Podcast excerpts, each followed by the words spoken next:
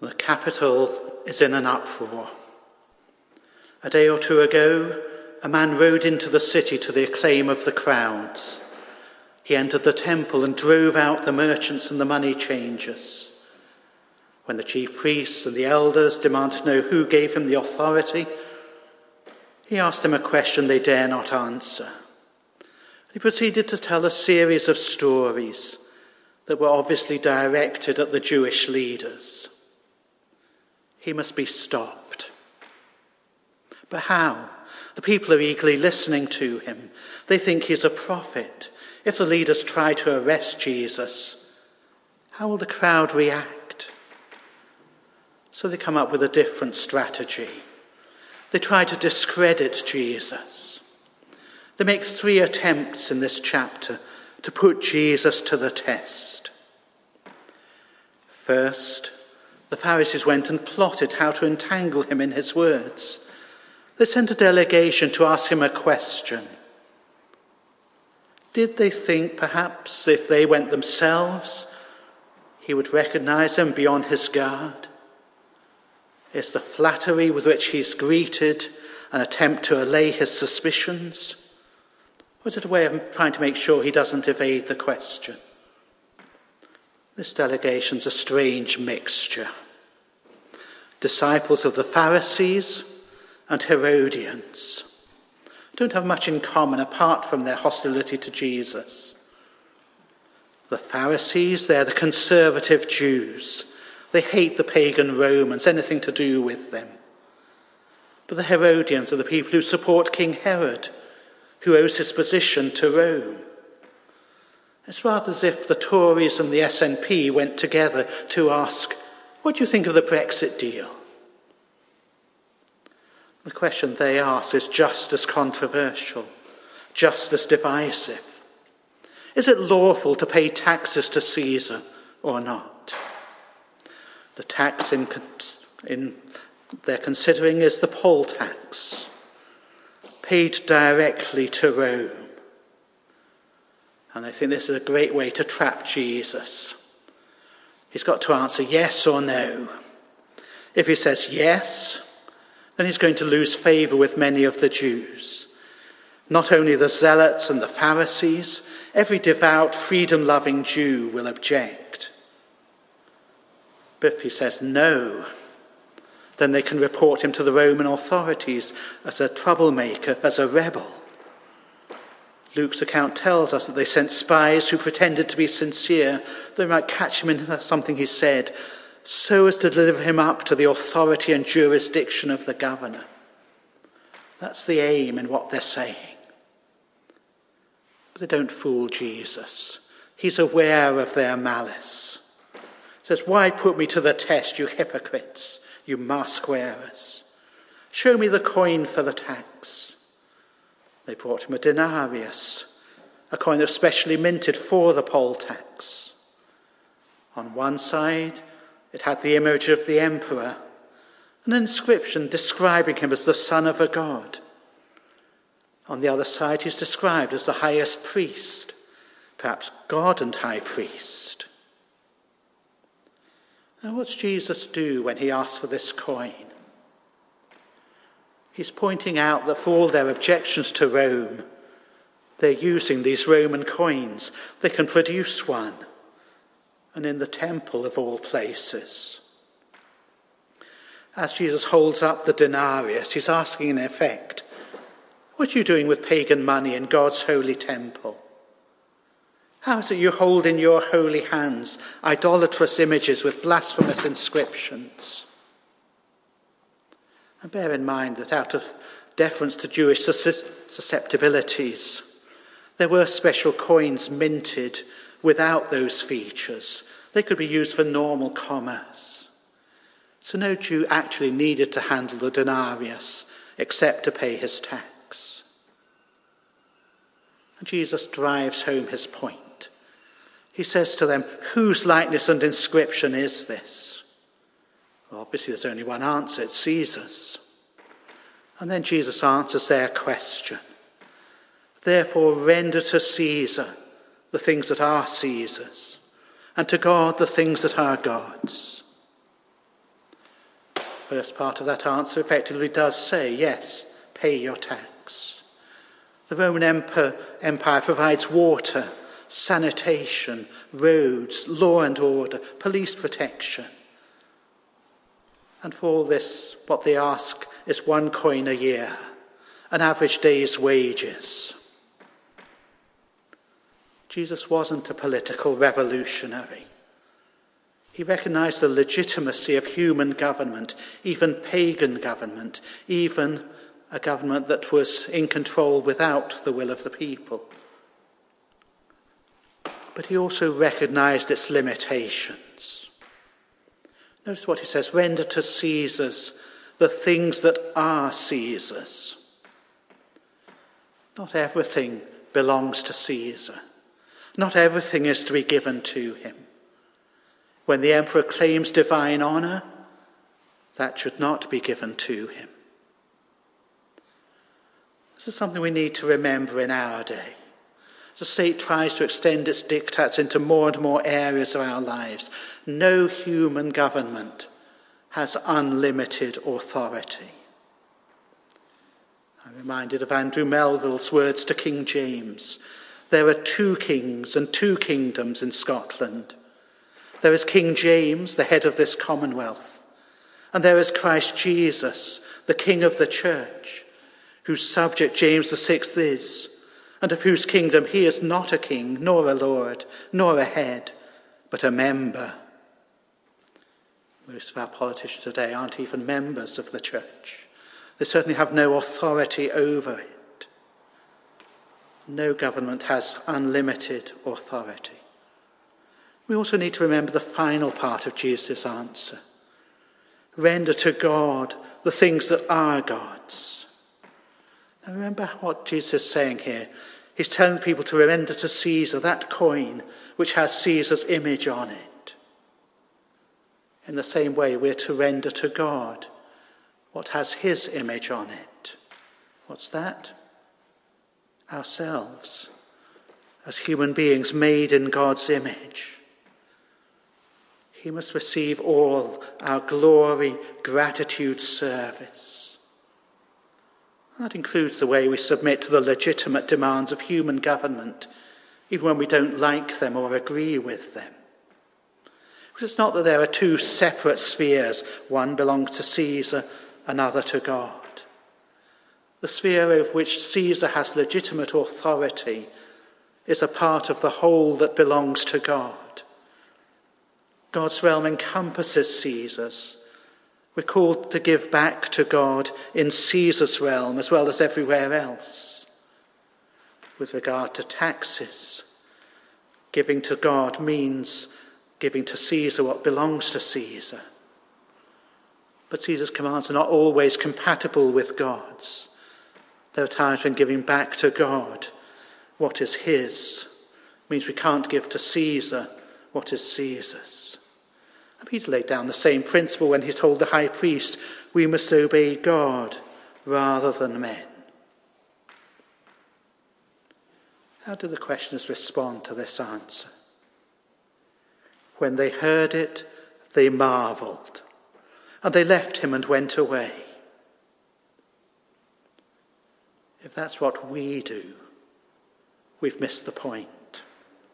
Jesus doesn't give this answer so we say, wow, that was clever.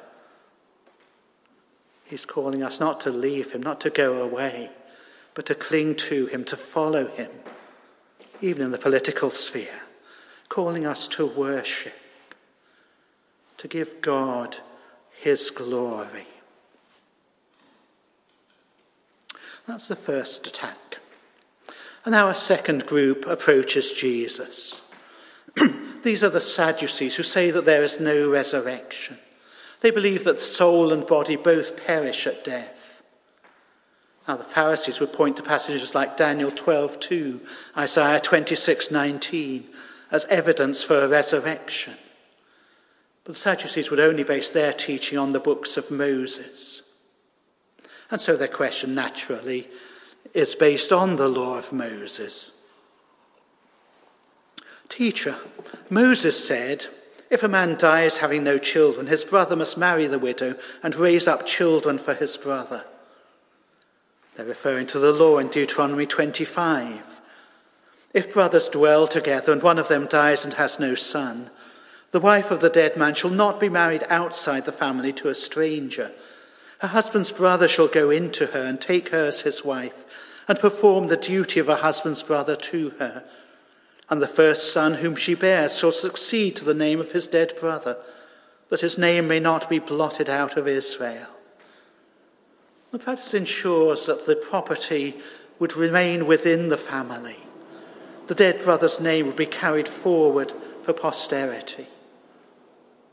Remember, this is the land which God had given to the Israelites to be divided between them in the way that He had allocated.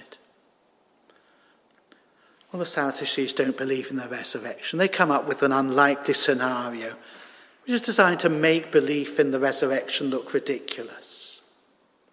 A man, sorry, a woman marries seven brothers in turn. So, which one is she married to in the resurrection? Of course, that's overkill. They only need two brothers to make this point, don't they? They make, want to make it seem as ridiculous as possible. Why do they ask that question? Do you think there's a possibility Jesus might side with them against the Pharisees? Are they hoping he'll be unable to give them an answer and so lose face with the crowds? It's perhaps more likely. Have they heard what Jesus said to Martha? I am the resurrection and the life. Whoever believes in me, though he die, yet shall he live. And everyone who lives and believes in me shall never die. Whatever the reason for their question, they fail. Jesus is very blunt with them. You are wrong, because you know neither the scriptures nor the power of God. Ouch. So, what's wrong with this carefully constructed scenario? It limits the power of God. It assumes the resurrection is just basically a rerun of this life. The Sadducees can't imagine a world where marriage has reached its climax in something else, something greater. But Jesus says in the resurrection, they neither marry nor are given in marriage, but are like angels in heaven. Incidentally, that's another dig at the Pharisees. They didn't believe in angels either. Now, for the Sadducees, of course, this is a trick question. But for many people, it's a real issue because they have been married more than once. My own father, for example. William Carey was married three times. So we to imagine a certain embarrassment in the resurrection? Oh, hello, Dorothy. This is Charlotte and Grace. No. We need to understand the answer that Jesus gives. Why is there no marriage in the resurrection when it's such an important part of this life? Well, think about the three reasons for marriage given in the Anglican Book of Prayer. First, there's a procreation of children. Where there's no death, there's no need for children to replenish the human race. Second, it's a remedy for sin to avoid fornication. But in the resurrection, there'll be no temptation to sin. A third, perhaps primarily, marriage is given for mutual companionship, for help and comfort. It's not good that the man should be alone. There'll be no loneliness in the resurrection. The best earthly companionship will be surpassed. It's not simply that marriage is abolished and you're left with nothing. It's replaced with something greater, something better, something deeper. You don't understand the power of God. But he's not content merely to correct the Sadducees' idea of what resurrection might be like. He strikes at the core of their scepticism. As for the resurrection of the dead, have you not read what was said to you by God? Notice that what was said to you by God. I am the God of Abraham and the God of Isaac and the God of Jacob. He is not God of the dead, but of the living. God is not a God of graves and ghosts, but God of the living. If he's God of Abraham, Isaac, and Jacob in the days of Moses, then they must still be alive today. You see what Jesus does here? He goes to that part of Scripture which they accept, which they think would involve a contradiction if you had a resurrection, because you'd have one rule about a woman not being married to more than one person, and yet she'd have to be. He goes to the part of Scripture they accept, and he preaches the resurrection from it. And more than that, he goes to the very words of God himself as he spoke to Moses at the burning bush. What higher authority could there be? When God spoke those words to Moses, the patriarchs had been dead for centuries. It was on the basis of his covenant relationship with them that he was sending Moses to deliver his people from slavery in Egypt. God is the eternal God of the covenant. Could this living, saving, covenant keeping God establish a relationship with Abraham, Isaac, and Jacob only to allow it to be terminated by death? To be the God of implies a caring, protecting relationship, which is as permanent as the living God who makes it. God is not limited by the grave. His faithfulness does not end when his people die. Of course, this is not just a theological debating point. This is the heart of the Christian hope. We live in a society that seems to have as its ultimate goal stopping people from dying. But we know that death is not the end, it's something horrible. It is, in a very real sense, unnatural. It's the last enemy. But for the Christian, it's a defeated foe. Christ has conquered death, as we were singing at the beginning of the service. Christ has conquered death, and his resurrection guarantees ours. In resurrection bodies, like Jesus' very own, we'll rise to meet our Saviour with joy around his throne. We'll marvel at the mercy that bids poor sinners come, be welcomed at his table, and share his heavenly home. O joy of resurrection, all sin and sorrow past, to see the face of Jesus, to be like him at last, made perfect in his image complete in Christ the Son, in resurrection glory, we'll share the life he won. That is the prospect that lies ahead for the Christian, not a body rotting in a grave and a spirit ceasing to exist, but a new life, an everlasting life. And Jesus' answer must have given the Pharisees some satisfaction. Jesus had silenced their great rivals. But that also increased Jesus' influence with the crowds, which was the opposite of what they wanted. And so they gathered together to try to find another way to attack Jesus. I think we're intended to hear an echo there of Psalm 2, where the rulers gather together against the Lord and his anointed. And they find an expert in the Jewish law to ask a question to test Jesus. Teacher, which is the great commandment in the law? When you read Mark's account of this, you sense that this man has been impressed by what he's heard from Jesus. He's even more impressed by Jesus' answer to his question. So, although he is testing Jesus, he's perhaps at least somewhat sympathetic to him. Perhaps that makes him all the more useful to the Pharisees as they try to trap Jesus, because this is a genuine question from a genuine questioner. How's he going to answer it? What makes it a trap? Well, perhaps the Pharisees hope this lawyer will be able to handle the law better than Jesus can. If Jesus hesitates, if he's not sure of the answer, then he's not the expert teacher he appears to be. And if he do, doesn't choose his words carefully, Maybe he'll suggest he's dismissing part of the law, and they can say, ah, but all the law is binding. Or perhaps the question should be phrased as, What kind of commandment is great in the law? Is it the ones about circumcision?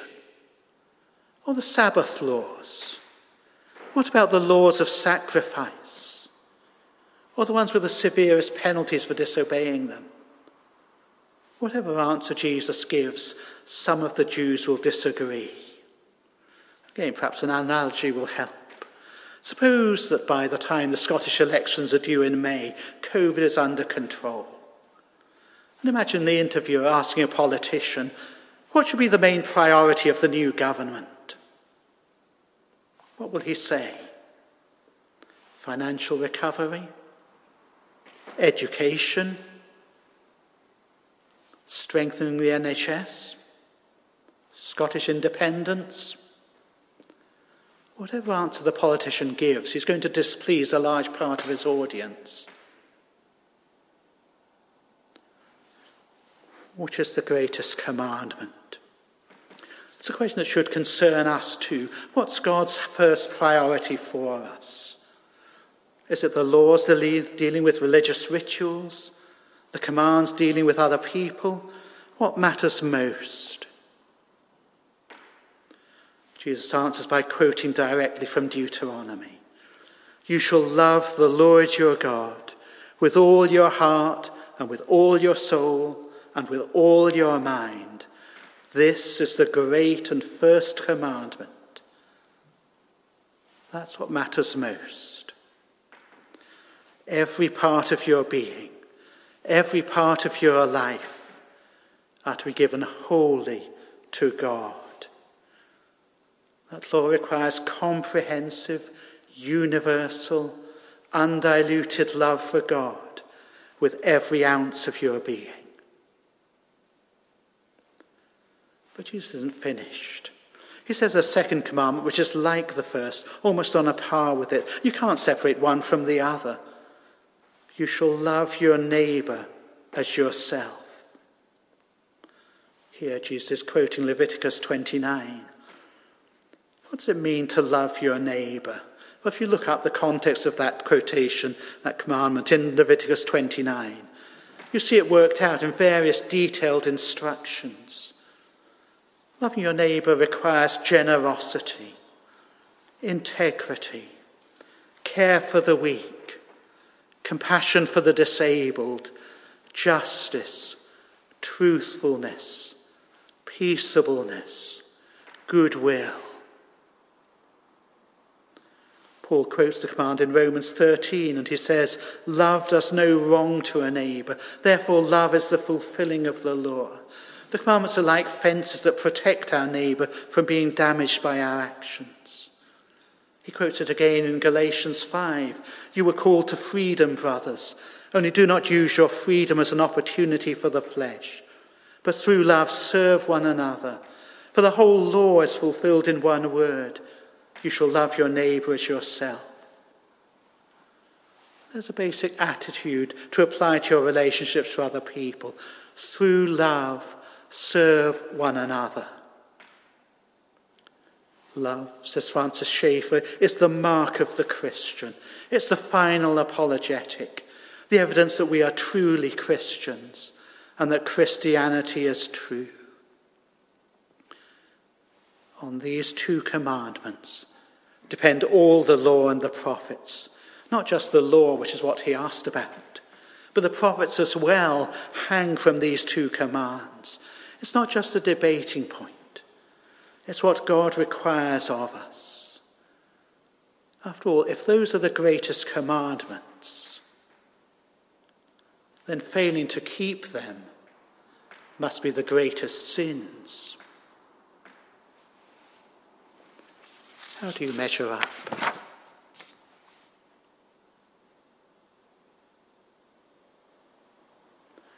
Don't go away from here in despair because you know you've failed to keep those commands.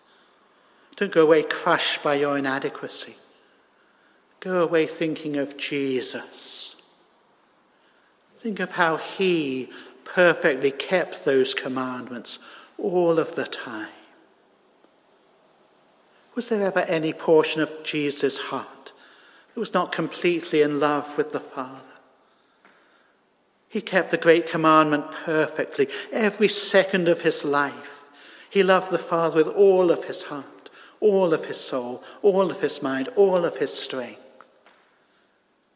He perfectly loved his neighbour. He cared for the weak. He had compassion on the sick and the disabled. He was utterly truthful and honest. His whole life was one of service to others, culminating in that sacrifice of the cross where he gave his life for his people. Look to him as your example. This is what true love for God and your neighbour looks like, the way Jesus lived. But don't only think of him as your example. Remember, he paid the penalty his people deserved. His perfect life is credited to their account. You're not accepted by God because you've loved God and your neighbour as you should. You're accepted by God if you put your trust in Jesus Christ as your Saviour, as one who's perfectly kept God's commandments for you and paid the penalty for your sin. So I say, don't despair because you know that you failed, but come to Him. Acknowledge that sin and failure. Ask Him to forgive and cleanse you. And then, knowing that He has done that, seek by His help to live such a life, imitating Him, loving God, loving your neighbour.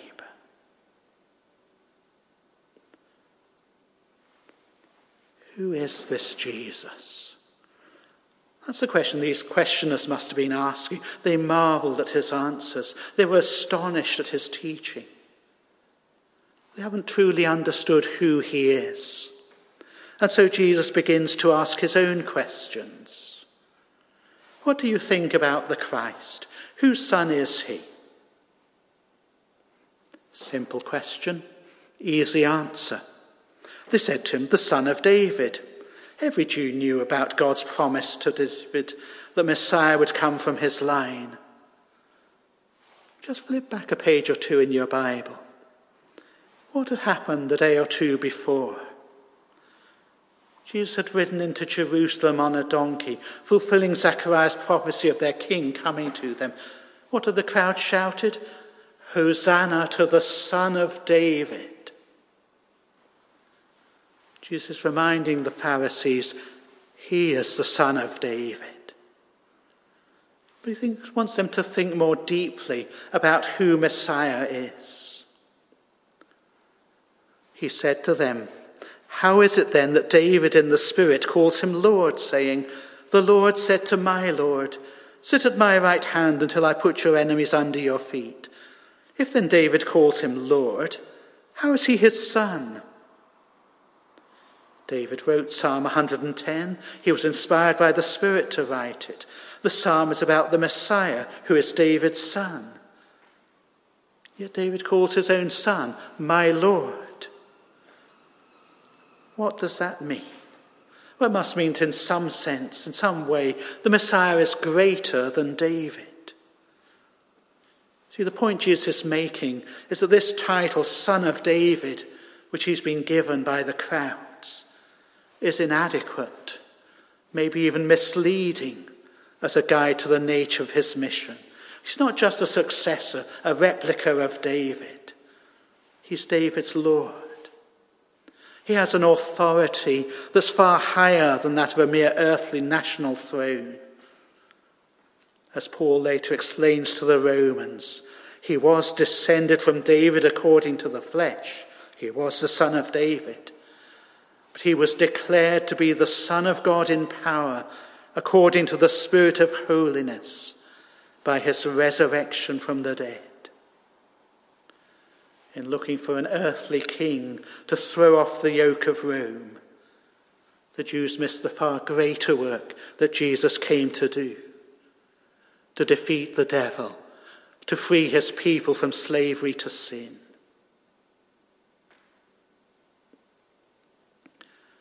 No one was able to answer him a word, nor from that day did anyone dare to ask him any more questions. His opponents have been silenced. pause for a moment, think about what we have seen in this passage. Jesus has been tested in three different areas. He's been questioned about politics, his attitude to earthly authority. He's been asked a theological question. He's been tested on practical daily living in terms of the commandments that God has given. In every area, he's confounded his critics. He's shown that as Messiah, he is not just the son of David, but David's Lord. What does that mean for us? It means that we have a Lord worth loving, worth serving, a Lord who can be trusted, a Lord we can follow in every area of our lives politics, family, whatever it may be, knowing that He is fully in control, fully understanding, fully able to advise and direct. A God, a Lord, truly Lord of all, who must be our Lord. Let's pray. Lord God, we thank you for this passage, for the way it shows us who Jesus was, who Jesus is, the one who is Lord of all, Lord over every human authority, Lord able to defeat every kind of attack from every quarter, the Lord who deserves our loyalty, our service, our obedience. Help us to give him that, to give him his due, to worship him as our Lord and our God. We ask in his name. Amen.